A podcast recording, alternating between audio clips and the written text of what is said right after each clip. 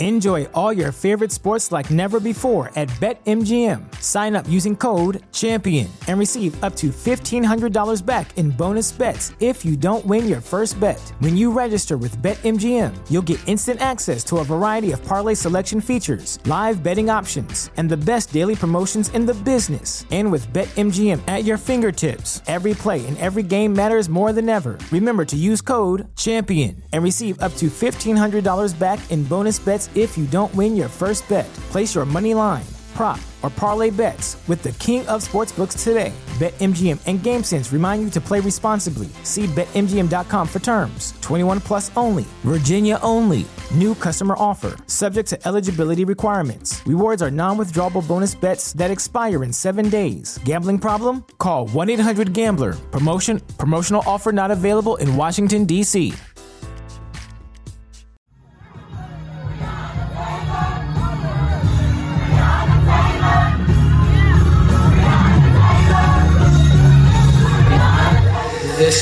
Make it plain. Make it plain. M.I.P. With Masamela Matfumo. Mark Thompson. Make it plain. Get woke.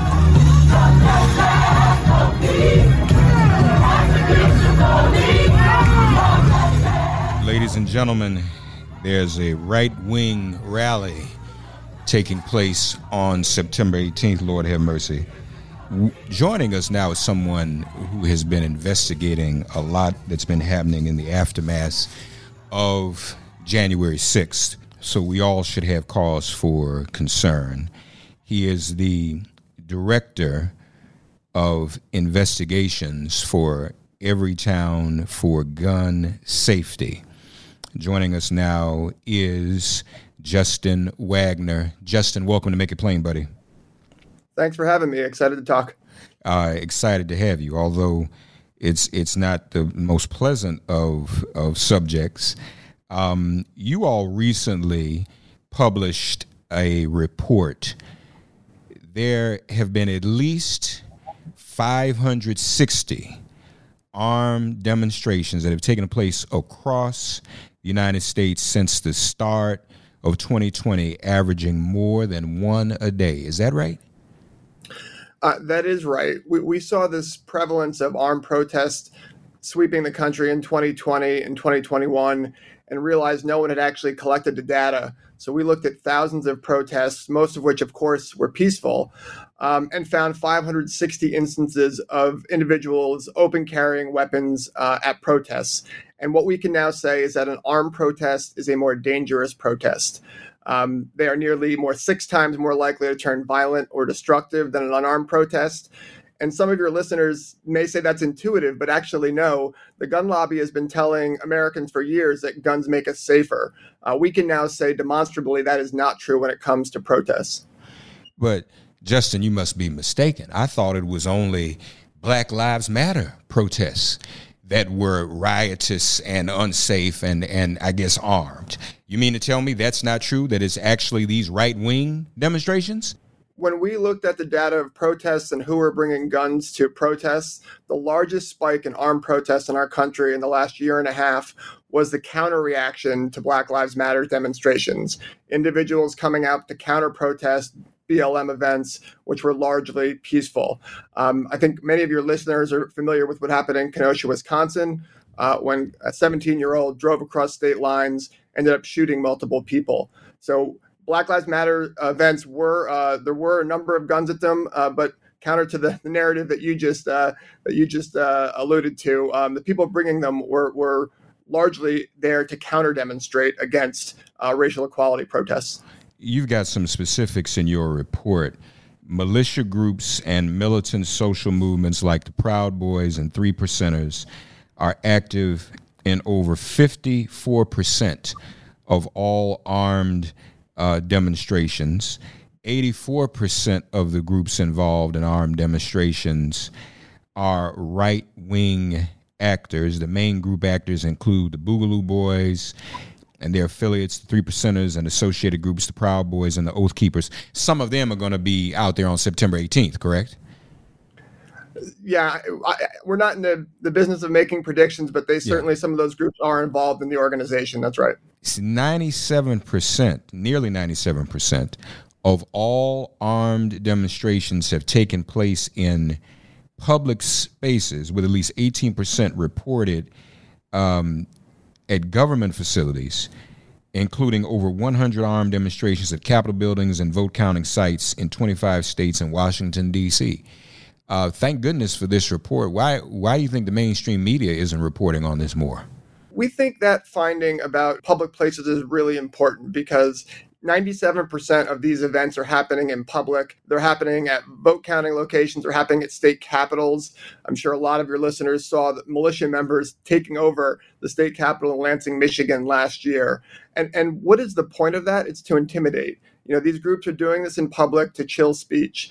And so we're not only concerned about the public safety issue because these these events are more dangerous, but we're worried about the First Amendment concerns because pretend you're Jane Doe or, or John Doe and you want to go lobby your state legislator like we all can. Right. Um, you show up at that Capitol and you see a bunch of militia members with ARs. Are you going to walk into that building? You know, maybe you are, maybe you're really brave, but I think a lot of reasonable people would get back in that car, and that's that's not what we want in a functioning democracy. You all also took a look at the role of guns uh, and armed extremism on January 6th itself, correct? That's correct. We did research because we saw a lot of the media reports uh, not alluding to the presence of guns. And in fact, we were able to find uh, at least 10 different gun arrests uh, in around the Capitol that day. And of course, we don't know how many people that day were carrying weapons because the Capitol Police, unlike at most crime scenes, uh, were not able to search uh, the criminals on the way out of the building. Most of them got free. Uh, we see chat rooms throughout Discord messages of people bragging about bringing guns.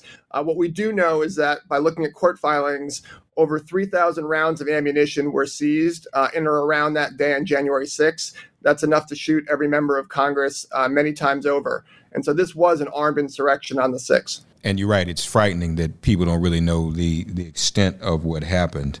More MIP after this message. I've been involved in several nonviolent actions at the Capitol since then with Reverend Barber and Black Voters Matter and others. I've never had the experience of sympathy necessarily for police officers. And don't get me wrong, I think most police officers are good. I don't think most police officers are here to brutalize us. But I mean, I actually witnessed some of the the pain, the angst, the anxiety on the faces of some of the U.S. Capitol Police officers, and I've known some of them over the years. Um, these were are people just get them go to work every day, and and and as you probably know, at the Capitol, uh, Justin, that's not a street cop per se. That's not someone necessarily out here fighting crime fighting on the hardened streets. Um, so you don't you don't get up in the morning and send your kids off to school and your spouse off to work to go to the U.S. Capitol to really expect something like that um, from Americans. You may have certain protocols for terrorism, or or or and and and that has happened. But this isn't the type of thing you get them go to the U.S. Capitol every day and expect to. We even met one of the officers who was victimized by acid. Because that's the other thing that's sick about that. Guns is one thing, but people went and picked up bear spray, acid. So it's it's it's it's kind of sick. What role does Everytown think this gun culture has in encouraging this type of behavior? Isn't there some seemingly some romanticism in this overwhelming gun culture in America, Justin, that makes people want to get out and get guns and go do this type of thing? In extremist circles, especially kind of anti government groups like militias, you often see guns not just as the tool of violence, which they certainly are, but they're also recruiting tools. It's how they recruit members to their organization, and it's also how they radicalize individuals. So, you know, we see a linkage between guns and extremism, especially when it comes to militias. This country's had a militia problem for any number of years. Back in the 90s, we all remember Timothy McVeigh, associated incidents like that. Uh, that that continues. And one of the things our report was trying to highlight was January 6th wasn't the start of something. Uh, in fact, throughout 2020, many of these groups, like the Oath Keepers, like the Proud Boys, were out in the streets with weapons throughout the country. And at some point, we stopped being shocked by people open carrying ARs down the street and the media stopped covering it. But it happened all throughout 2020 uh, and through the first half of 2021. Is it by the media not covering it? Is it is it being excused? Is it being minimized? Because I, I I beg to differ. Most of us don't remember Timothy McVeigh. You know, and that's and, and I think there's another term of our people call it the, the the lone wolf theory. You know, that's prevalent. Oh, this is just an isolated. This is a lone. This is just an isolated thing. But what, as your report points out, it's not at all. This is this is common. It's widespread, and it's organized and I, w- I would mention that one of the one of the things we see as a gun violence prevention group, you know, our number one adversary uh, uh on any number of fronts is the National Rifle Association, and they are kind of the OG when it comes to this radicalizing messaging, this conspiracy messaging. For decades, they've been telling their members that people are coming to take their guns, gun confiscation. You know, they have this. It's called the insurrectionist theory of the Second Amendment. They don't believe the Second Amendment is just for self defense. They believe and tell their members over and over again that the Second Amendment is there to overthrow tyranny, to, to fight the government at some point. And that type of messaging, it might help them fundraise, but after decades, uh, it manifests itself in the type of extremism we're seeing today. Yeah. More MIP after this message. Again, what in dealing with gun violence, and you all deal with, with gun violence throughout in, in so many respects that as it affects all of our lives. Is is there an impact that this type of armed behavior, this kind of Civil War cosplaying, so to speak, has that does that have an effect on everyday gun violence that we see in neighborhoods or we see in the home?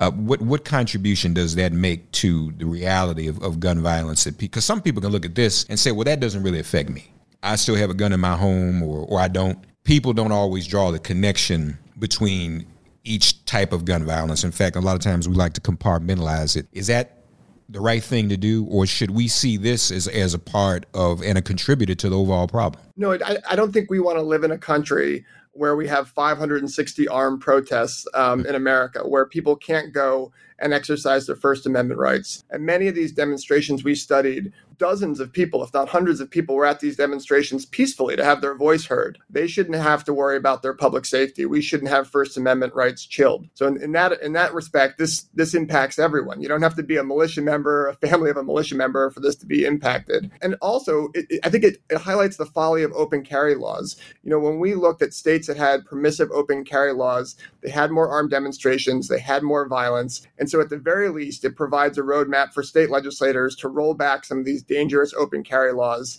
And, and if they don't want to do that, at the very least, you know, provide spaces, public spaces, whether it's parks, government buildings, capitol grounds, where guns are not permitted, where people can go and mm. petition their government, because we really see that connection between guns and democracy as important. Every time I organize an event, and I've organized dozens in my life, demonstrations in Washington, D.C., Capitol grounds, Lincoln Memorial, everything else. We just had the March on Washington, and Everytown was one of our partners. Justin, I'm always asked, is anybody going to be armed?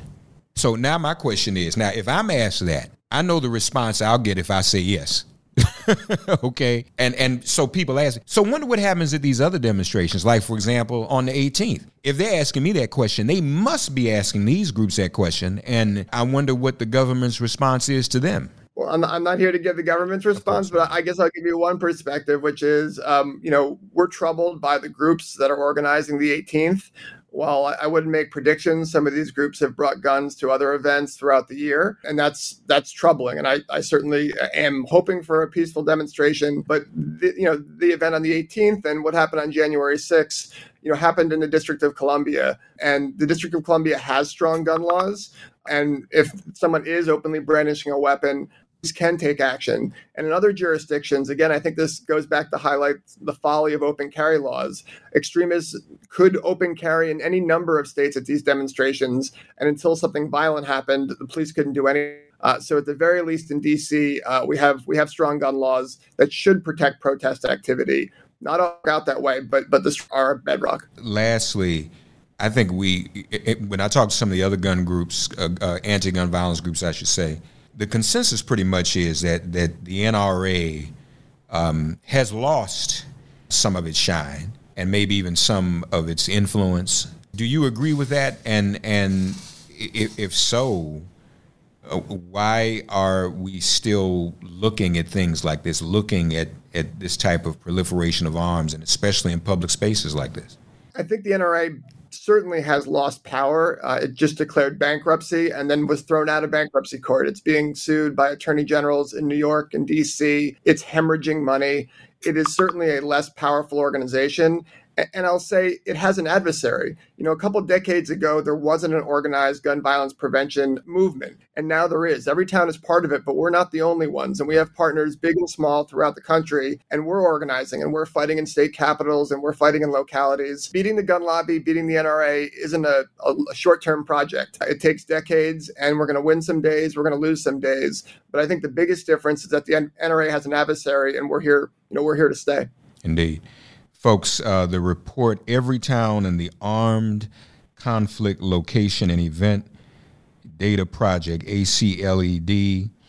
Uh, Justin, tell people, let people know where they can go and see the project for themselves. Go and read the report.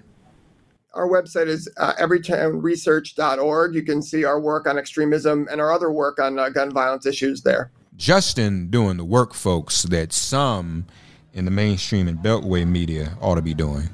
Um, and I and I hope that they will um, refer to this report, quote from it. Folks, read it for yourselves as well and be informed. And we continue to pray for everyone's safety.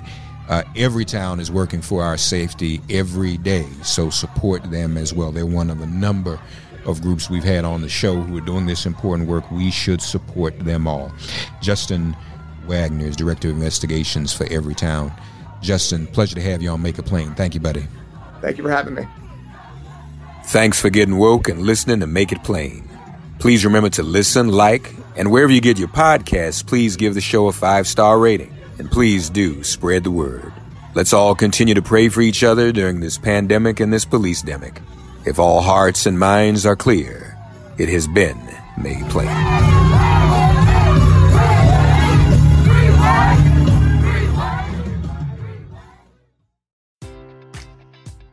Enjoy all your favorite sports like never before at BetMGM. Sign up using code CHAMPION and receive up to $1,500 back in bonus bets if you don't win your first bet. When you register with BetMGM, you'll get instant access to a variety of parlay selection features, live betting options, and the best daily promotions in the business. And with BetMGM at your fingertips, every play and every game matters more than ever. Remember to use code CHAMPION and receive up to $1,500 back in bonus bets if you don't win your first bet. Place your money line, prop, or parlay bets with the king of sportsbooks today. BetMGM and GameSense remind you to play responsibly. See BetMGM.com for terms. 21 plus only. Virginia only. New customer offer. Subject to eligibility requirements. Rewards are non withdrawable bonus bets that expire in seven days. Gambling problem? Call 1 800 Gambler. Promotion. Promotional offer not available in Washington, D.C.